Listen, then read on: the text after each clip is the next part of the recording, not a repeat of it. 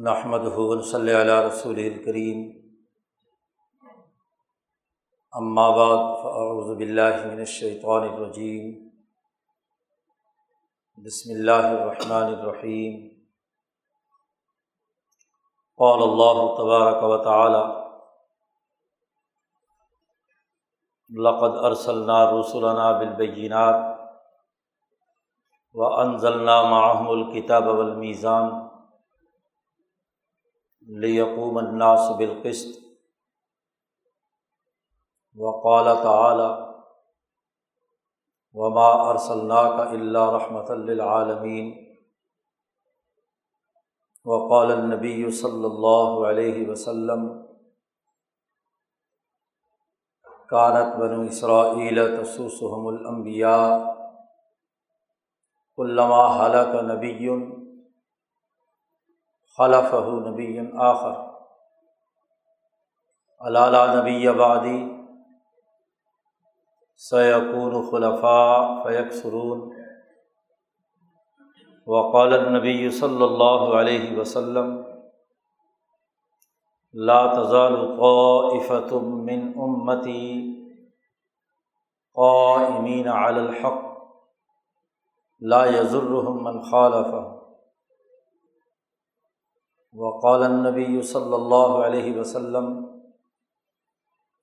لا یؤمن احدکم حتیٰ اکون احب علیہ من والدہ و ولدہ والناس اجمعین صدق اللہ مولانا العظیم و صدق رسول النبی الکریم معزز دوستوں یہ ربیع الاول کا مبارک مہینہ ہے۔ حضرت محمد مصطفیٰ صلی اللہ علیہ وسلم کی اس دنیا میں آمد ہوئی اور اسی ماہ مبارک میں اس دنیا سے رخصت ہوئے۔ اسی ماہ مبارک میں آپ پر وہی کی ابتدائی صورت سچے خوابوں کی صورت میں ظاہر ہونا شروع ہوئی اور یہی وہ ماہ مبارک ہے جس میں حضرت محمد مصطفیٰ صلی اللہ علیہ وسلم مکہ مکرمہ سے ہجرت کر کے مدینہ منورہ تشریف لائے۔ اس ماہ مبارک کو نبی کرم صلی اللہ علیہ وسلم سے ایک خاص نسبت حاصل ہے۔ اس موقع پر یہ ضروری ہے کہ نبی اکرم صلی اللہ علیہ وسلم کی سیرت مقدسہ کے اہم ترین پہلو ہمارے پیش نظر رہیں۔ آپ صلی اللہ علیہ وسلم دنیا میں رحمۃ للعالمین بن کر آئے ہیں۔ کل انسانیت کے لیے رحمت۔ نبی کرم صلی اللہ علیہ وسلم فرماتے ہیں کہ مجھ سے پہلے جتنے انبیاء آئے ہیں، وہ اپنی اپنی قوموں کی طرف مبوس ہوئے تھے۔ اور میری بیست تمام انسانیت کی طرف ہے۔ بخاری شریف میں حدیث آتی ہے۔ حضور اقدس صلی اللہ علیہ وسلم نے ارشاد فرمایا کہ پانچ چیزیں ایسی ہیں جو صرف میری ہی خصوصیت ہے۔ کسی اور نبی کو یہ چیزیں عطا نہیں کی گئی۔ اور تھی تو خمسن مجھے پانچ چیزیں ایسی دی گئی ہیں کہ مجھ سے پہلے کسی نبی کو عطا نہیں کی گئی۔ ان میں نبی کرم صلی اللہ علیہ وسلم کو جو ایک سب سے بڑی خصوصیت عطا کی گئی وہ یہ کہ ہر نبی اپنی اپنی قوم، اپنی اپنی نسل کی طرف مبوس ہوئے تھے۔ بنی اسرائیل کے انبیاء بنی اسرائیل کی طرف مبوس ہوئے۔ دیگر قوموں کے انبیاء اپنے اپنی قوموں کی طرف آئے۔ ہر قوم میں ایک نبی آیا ہے۔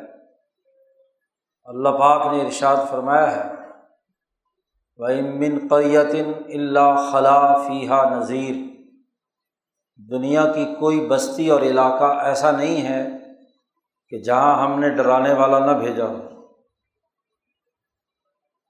ہر قوم میں ایک نذیر اور ایک نبی تشریف لائے ہیں، لیکن وہ اپنی اپنی قوم کے لیے تھے۔ حضور صلی اللہ علیہ وسلم فرماتے ہیں کہ بعث تو الناسی کا فتن مجھے مبوس کیا گیا ہے تمام انسانوں کی طرف۔ ایک حدیث میں الفاظ ہیں۔ بعث تو الناسی عام متن کہ تمام عام انسانیت کی طرف مجھے مبوس کیا گیا ہے۔ آپ رحمۃ اللہ بنا کر بھیجے گئے پہلی خصوصیت جو آپ کو عطا کی گئی ہے وہ بین الاقوامی سطح پر تمام قوموں کے لیے نبی بنا کر بھیجے گئے دوسری خصوصیت نبی اکرم صلی اللہ علیہ وسلم نے فرمایا کہ مجھ سے پہلے نبیوں کو یہ حلال نہیں تھا۔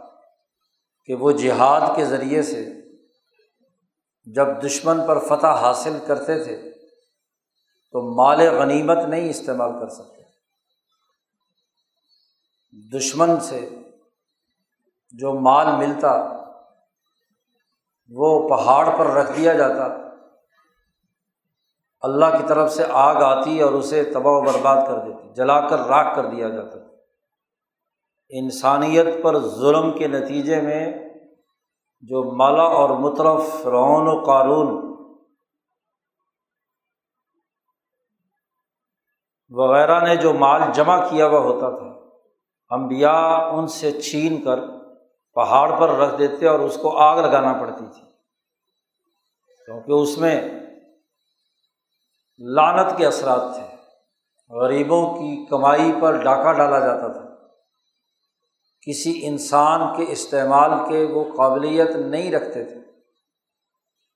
لیکن حضور اقدس صلی اللہ علیہ وسلم فرماتے ہیں کہ چونکہ میری بے ست پوری انسانیت کے لیے ہوئی ہے، تو اس لیے احلت لی الغنائم۔ میرے لیے مال غنیمت استعمال کرنا حلال قرار دیا گیا۔ اور یہ حلال اس لیے قرار دیا گیا کہ جو مال حاصل کیا جائے، اس کے ذریعے سے مزید فوجی طاقت اور قوت پیدا کر کے اس سے اگلی مظلوم اور غلام قوم کو آزادی دلوائی جائے۔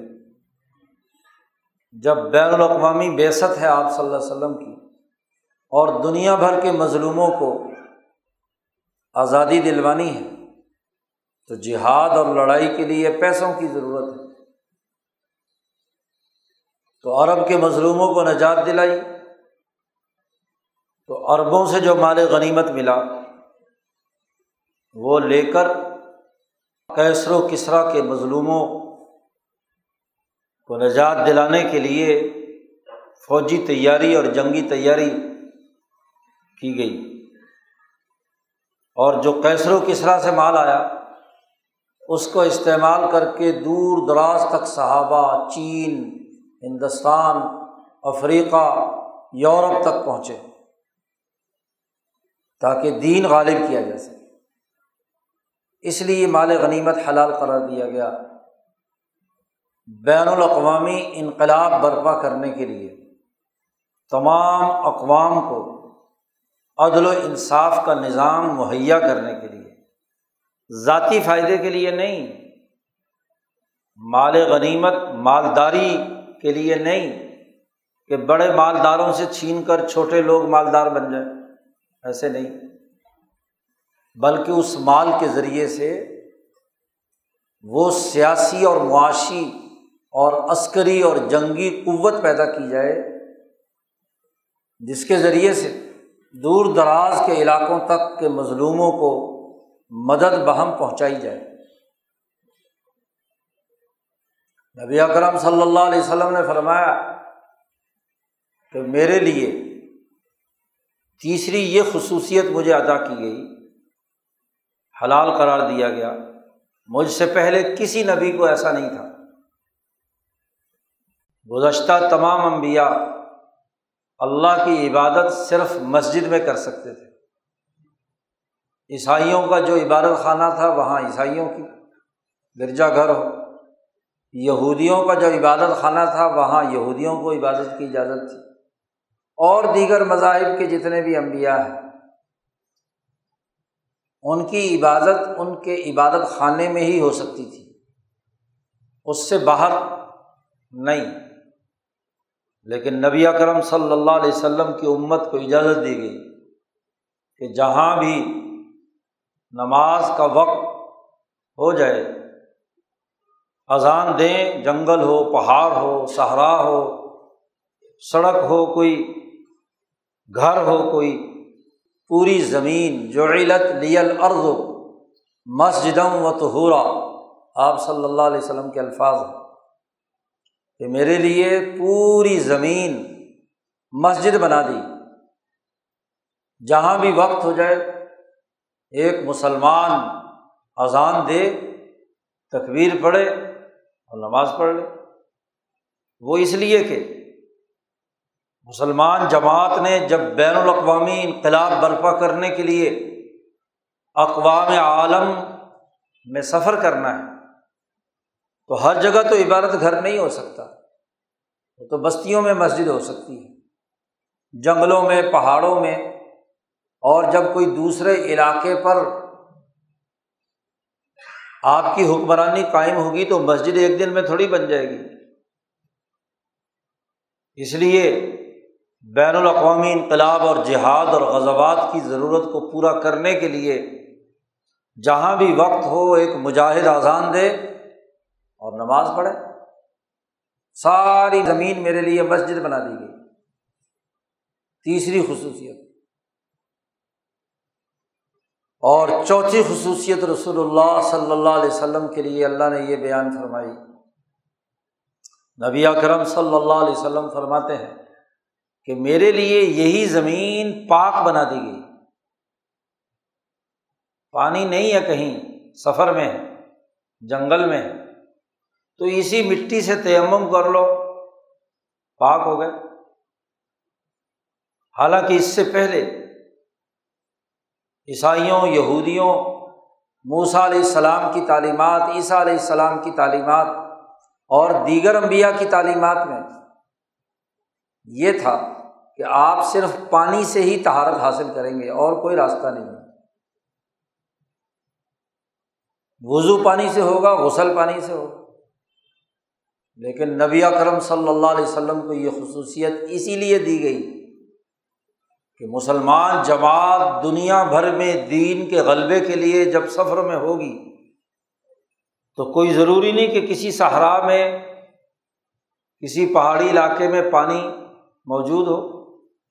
پانی اگر نہ ملے تو فعلم یجد ما ان فتح ممو سعیدن طیبن قرآن نے حکم دے دیا تو پانی نہیں ہے تو تیمم کر لو پاک مٹی سے حتیٰ کہ نہ صرف وضو بلکہ غسل کی بھی حاجت ہوئی ہے تو تیمم کر لو۔ ایک صحابی کو ایک غذبہ میں ایسی ہی صورتحال پیش ہوگی۔ آپ صلی اللہ علیہ وسلم نے نماز پڑھائی تو دیکھا ایک آدمی علیحدہ بیٹھا ہوا اس سے پوچھا بھائی کیوں؟ تم نے نماز میں کیوں نہیں شرکت کی؟ اس نے کہا، یا رسول اللہ، مجھے غسل کی حاجت ہے اور پانی ہے نہیں۔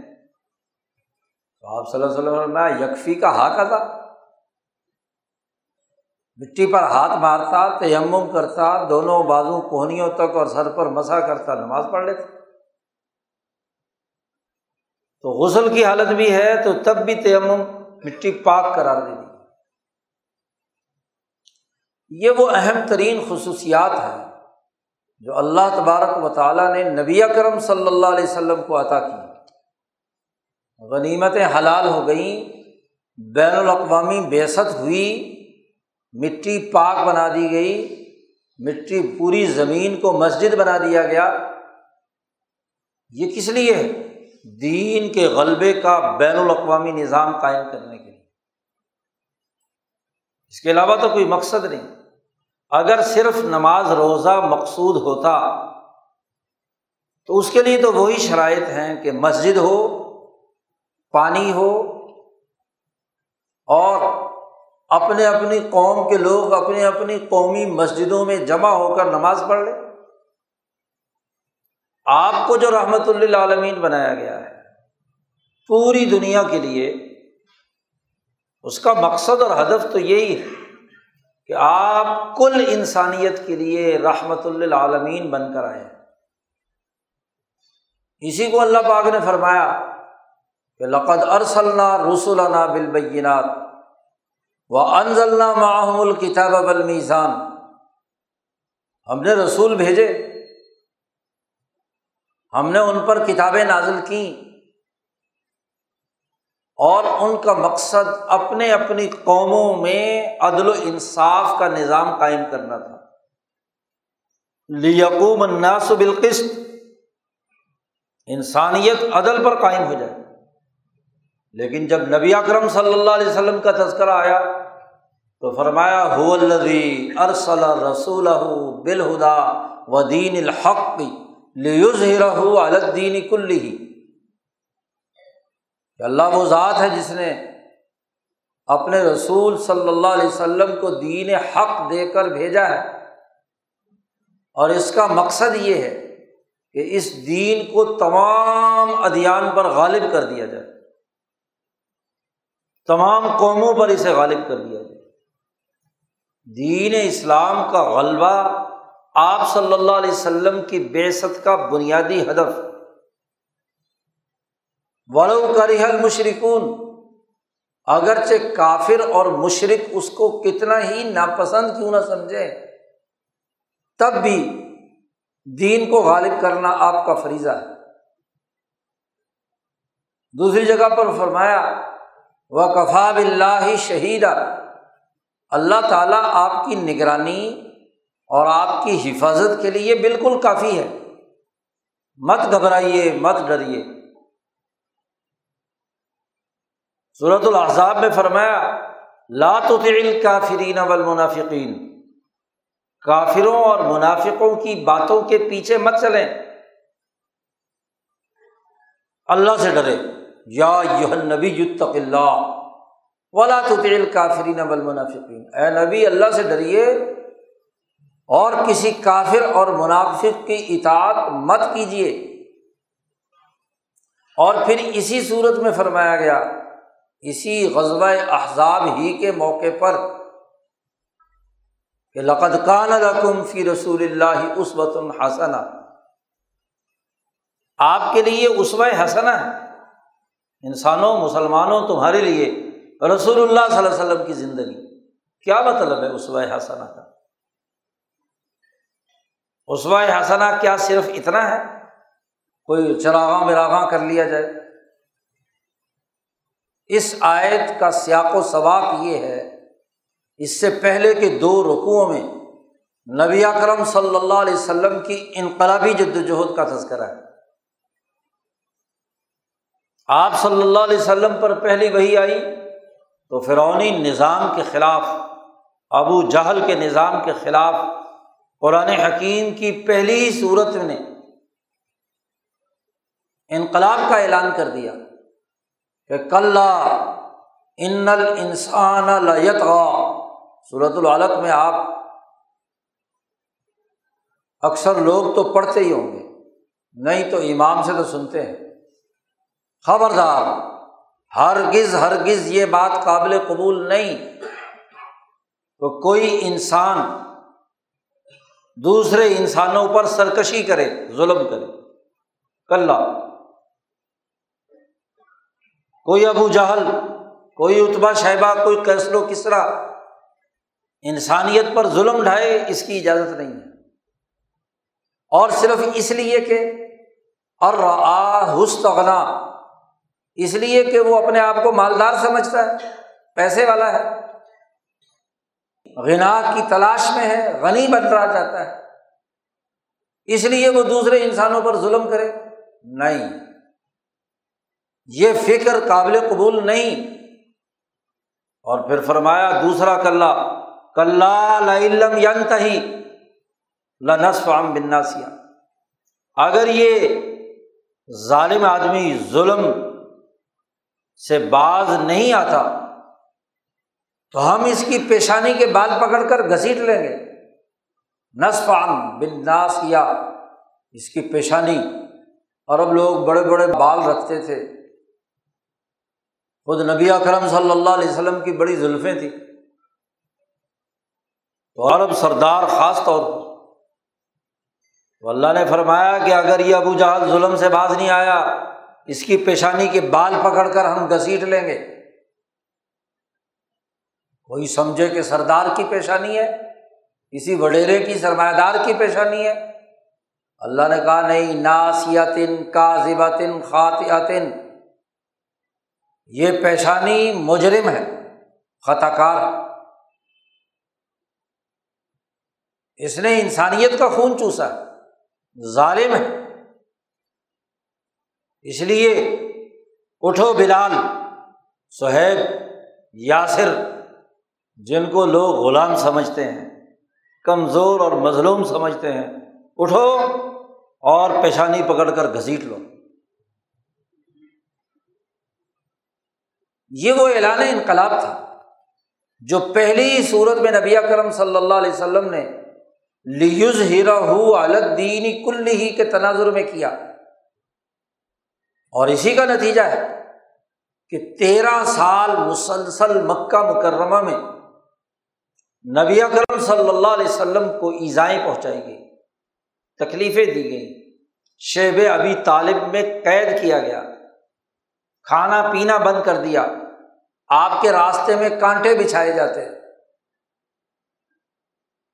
طرح طرح کے فتوے لگائے جاتے۔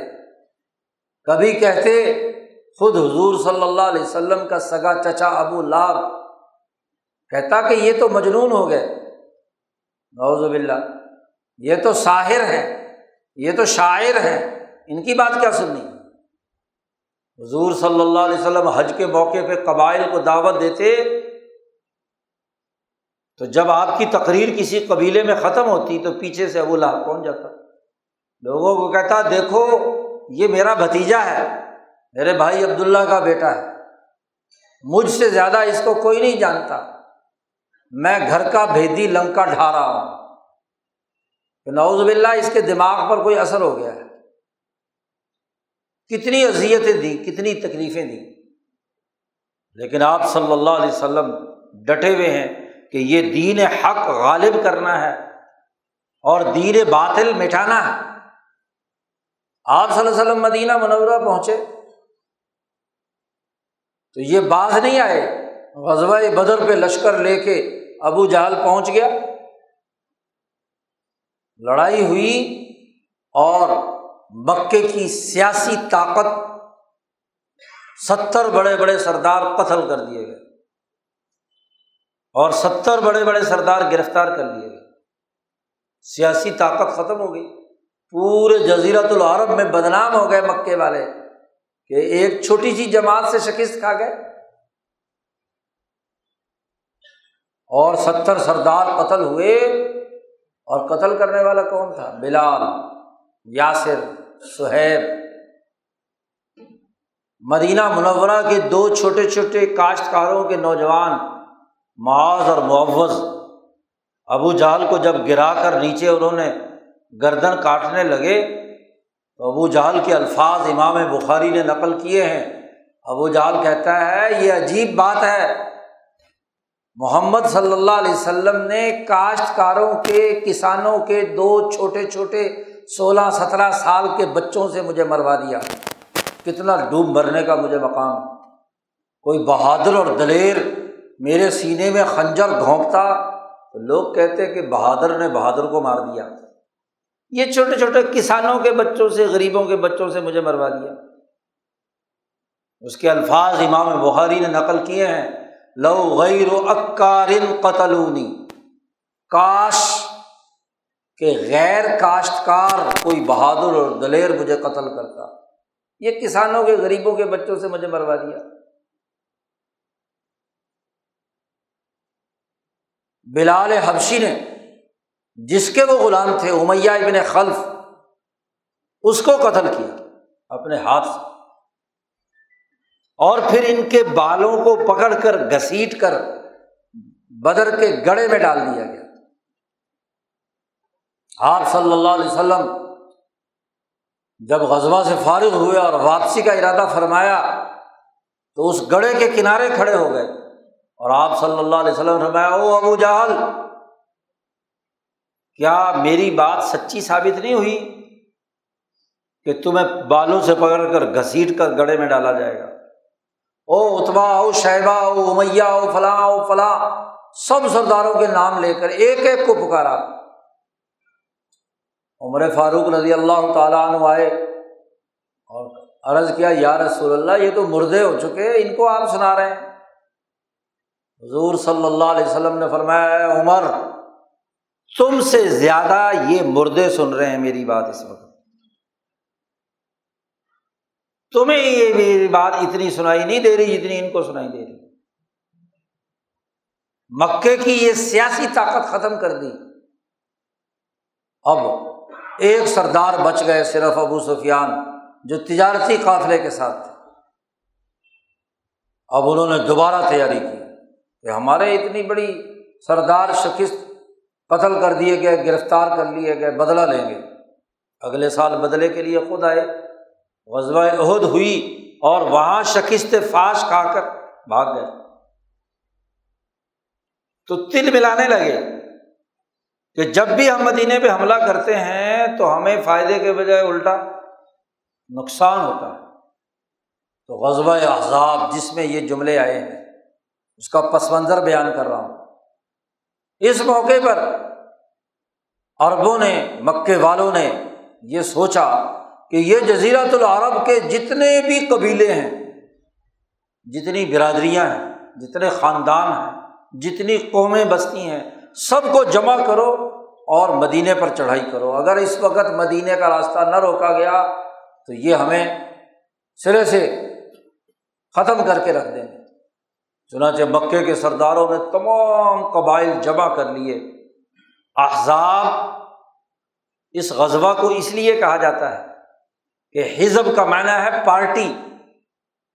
احزاب بہت ساری پارٹیاں، بہت ساری قوتیں، بہت ساری قومیں جمع ہو کر ٹوٹ پڑی مدینہ پر۔ اب ایک طرف ایک چھوٹی سی جماعت نبی کرم صلی اللہ علیہ وسلم کے ساتھ مدینہ منورہ میں اور کچھ یہودی قبائل بنو قریضہ وغیرہ ہے منافقین ہے عبداللہ ابن ابئی جیسے۔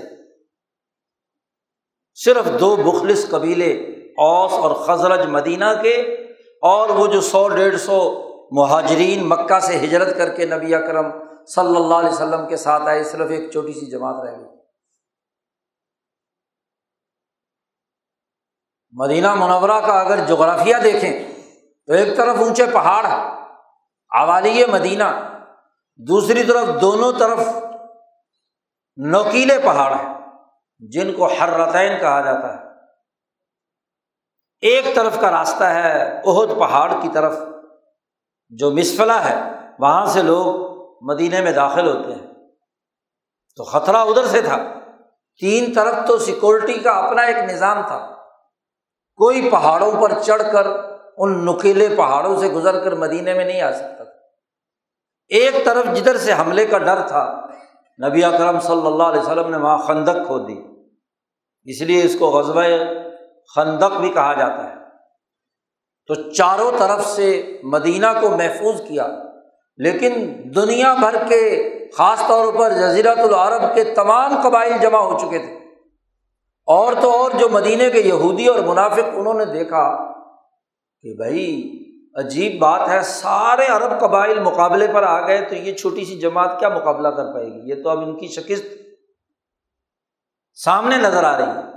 اس لیے یہودیوں نے بھی باہر والوں سے خفیہ مذاکرات شروع کر دیے۔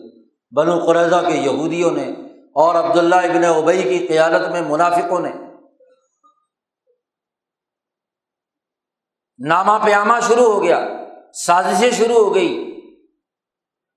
اب ایسی حالت میں مسلمانوں کی چھوٹی سی جماعت اور پھر اس جماعت کے اندر جو منافقین داخل ہیں، قرآن حکیم نے دو رقوؤں میں ان کا نقشہ کھینچا ہے۔ بلکہ ایک تفصیلی رقوع میں۔ قرآن کہتا ہے کہ حالت خوف کی یہ تھی کہ اس ذاغت الابصار و بلغت القلوب الحناجرا و تزنون بلّہ ظنون خوف اور دہشت سے مسلمان جماعت کی آنکھیں پھٹی ہوئی تھی آدمی جب دہشت زدہ ہوتا ہے، کسی خوفناک منظر کو دیکھتا ہے تو آنکھیں پوری کی پوری کھول لیتا ہے۔ پھٹی پھٹی آنکھوں سے دیکھتا ہے۔ اور بالاغات القلوب الحناجرا دل سینے سے نکل کر گلے میں اٹک گیا۔ خوف کی حالت یہ کہ دل قابو میں نہیں ہے، وہ اٹھ کر کیا ہے؟ گلے میں اٹکا رہا ہے۔ اور حالت یہ ہو گئی کہ وہ تزنون اب اللہ ضنون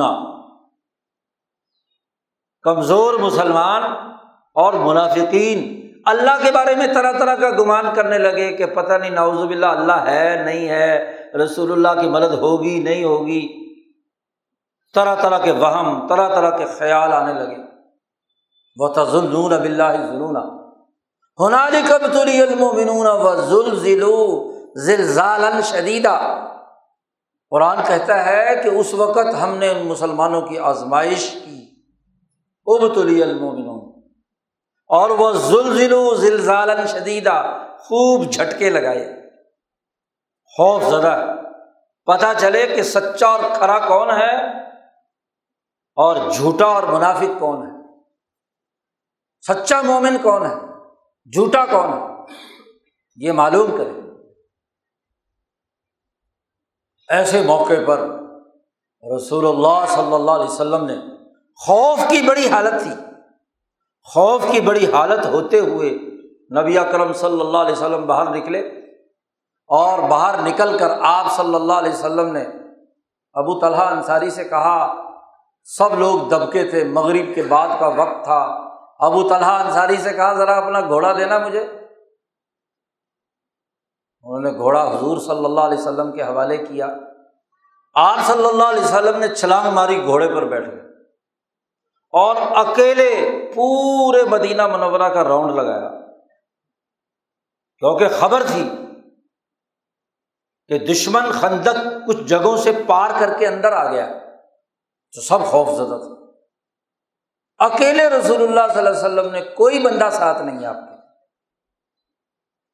گھوڑے پر پورے مدینے کا چکر لگایا اور جب چکر مکمل ہوا، ابو طلحہ انصاری کھڑے ہوئے تھے۔ حضور صلی اللہ علیہ وسلم نے گھوڑا روکا، چھلانگ ماری، کہا، تیرا گھوڑا تو سمندر کی طرح تیرتا ہے۔ گھوڑے کی تعریف کی۔ پھر لوگوں کی جان میں جان آئی۔ تب اللہ نے کہا کہ لقد کان لقم فی رسول اللہ اس وطن حسنا تمہارے لیے رسول اللہ صلی اللہ علیہ وسلم کی جرت بہادری، دلیری، سیرت، غلبے کی سوچ جد وجہد اور کوشش، یہ تمہارے لیے اسوا حسن ہے۔ یہ نمونہ ہے۔ ڈٹ جاؤ، بہادری اختیار کرو۔ دشمن کا روب تمہارے اوپر نہیں پڑنا چاہیے۔ اور جب رسول اللہ صلی اللہ علیہ وسلم کی یہ حالت دیکھی تو قرآن کہتا ہے، ولما المؤمنون الاحزاب مسلمانوں نے جب حضور صلی اللہ علیہ وسلم کی یہ حالت دیکھی تو انہوں نے بھی جرت اور دلیری سے کہا، پارٹیوں کو، احزاب کو دیکھ کر کے ہاضا ماں وعد اللہ و رسول و صدق اللہ و رسول یہ تو اللہ نے ہم سے وعدہ کیا تھا۔ اور اللہ اور اس کا رسول بالکل سچا تھا، یہ جو وہم و گمان کرنے والے ہیں بالکل جھوٹ بولتے ہیں۔ جی کیا؟ رسول اللہ صلی اللہ علیہ وسلم نے ہم سے وعدہ کیا تھا کہ پورے جزیرت العرب کے تمام قبائل شکست کھا جائیں گے اور دین غالب آئے گا۔ تو ہم سوچتے تھے کہ اتنے سارے قبیلے ہیں، اتنی ساری قومیں ہیں اربوں کی، تو کس کس سے الگ الگ جا کر لڑیں گے؟ اس کے لیے تو صدیاں چاہیے۔ یہ تو اچھا ہو گیا کہ سارے قبائل ایک ہی دفعہ اکٹھے ہو کر ہمارے مقابلے میں آ گئے۔ اب ہم ان کے اوپر رو پیدا کر کے ان کو بگائیں تو یہ تو اللہ نے ہم سے وعدہ کیا تھا، یہ وعدہ ہمارا پورا ہونے کا وقت آ گیا۔ یہ وہ رسول اللہ صلی اللہ علیہ وسلم کا اسوہ حسنا ہے جو حضور صلی اللہ علیہ وسلم کے نقش قدم پر صحابہ نے چل کر دین کے غلبے کا نظام قائم کیا۔ تو پوری سیرت نبی کرم صلی اللہ علیہ وسلم کی جو اسوہ حسنا قرار دی گئی ہے، وہ جرت دلیری، بہادری اپنے نظریے پر ڈٹ جانا اور کل انسانیت کے لیے رحمت کا بین الاقوامی نظام قائم کرنے کی جرت کا مظاہرہ کرنا ہے۔ قرآن کہتا ہے وہ قوضافہ فی قلوب روبا ان کے دلوں پر رو پیدا کر دیا اللہ نے۔ اور جیسے ہی غزبۂ احزاب میں یہ دشمن جان بچا کر بھاگا ہے اور رسول اللہ صلی اللہ علیہ وسلم واپس گھر تشریف لائے۔ ابھی اپنا اسلحہ وسلح اپنے ہتھیار اتارنے لگے تھے کہ جبرائیل گھوڑے پر سوار آئے۔ فرمایا، جبرائیل نے، آپ ہتھیار اتار رہے ہیں، چلو قریضہ کی طرف، اللہ کا حکم ہے۔ یہودی جو مدینے کے اندر رہتے ہوئے سازشیں کر رہے تھے اور باہر کے دشمنوں سے دوستیاں اور یاریاں لگا رہے تھے۔ چلو ہو حضور نے صحابہ کو حکم دیا، سیدھے قریضہ گئے۔ محاصرہ کیا اور محاصرے کے ذریعے سے ان کو شکست ہوئی، ان کو وہاں سے جلا وطن کیا، تم نے غداری کی ہے، ریاست مدینہ سے، اس لیے نکلو یہاں سے۔ یہ عصو حسنا ہے، رسول اللہ صلی اللہ علیہ وسلم۔ آج ہمیں سوچنا ہے کہ نبی اکرم صلی اللہ علیہ وسلم تو دنیا میں آئے ہیں رحمت للعالمین بن کر اور تمام انسانیت کے لیے عصو حسنا بن کر۔ آج وہ عصو حسنا غائب مغلوب ہیں، مروب ہیں، پستی میں ہیں، غربت میں ہیں، سود خوری کے نظام میں ہیں، بد امنی کی حالت میں ہیں۔ لیکن اس مغلوبیت سے نجات حاصل کرنے کے لیے کوئی جدوجہد اور کوشش نہیں۔ بس رسم ہے جو ربیع الاول کے مہینے میں پورا کر لیتے ہیں چراغاں کر لیتے ہیں۔ سود خوری کے مرکز بینک پر بھی لائٹیں جل رہی ہیں، جوا خانے پر بھی کیا ہے، لائٹیں جل رہی ہیں۔ ہاں جی وہ جو ظلم کے مراکز ہیں، وہاں پر بھی بھائی جس کام کے لیے اسوائے حسنا رسول اللہ صلی اللہ علیہ وسلم کی سیرت کو بنایا گیا، اسے کیوں نہیں پیش نظر رکھتے؟ وہ ہمارے سامنے کیوں نہیں ہے؟ اب یہ آیت آج ربیع الاول کے مہینے میں ہر عالم پڑھتا ہے کہ لقت کان القم فی رسول اللہ عصوت الحسن لیکن اس عصوائے حسنا کا پس منظر کیا ہے؟